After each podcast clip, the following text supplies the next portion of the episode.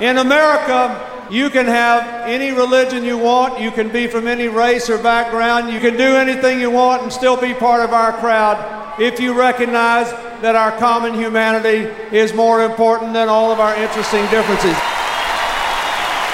A special word to the firefighters.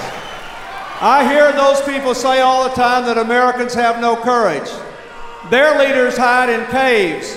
Your leaders went up first in the World Trade Center, and America and the world should know that.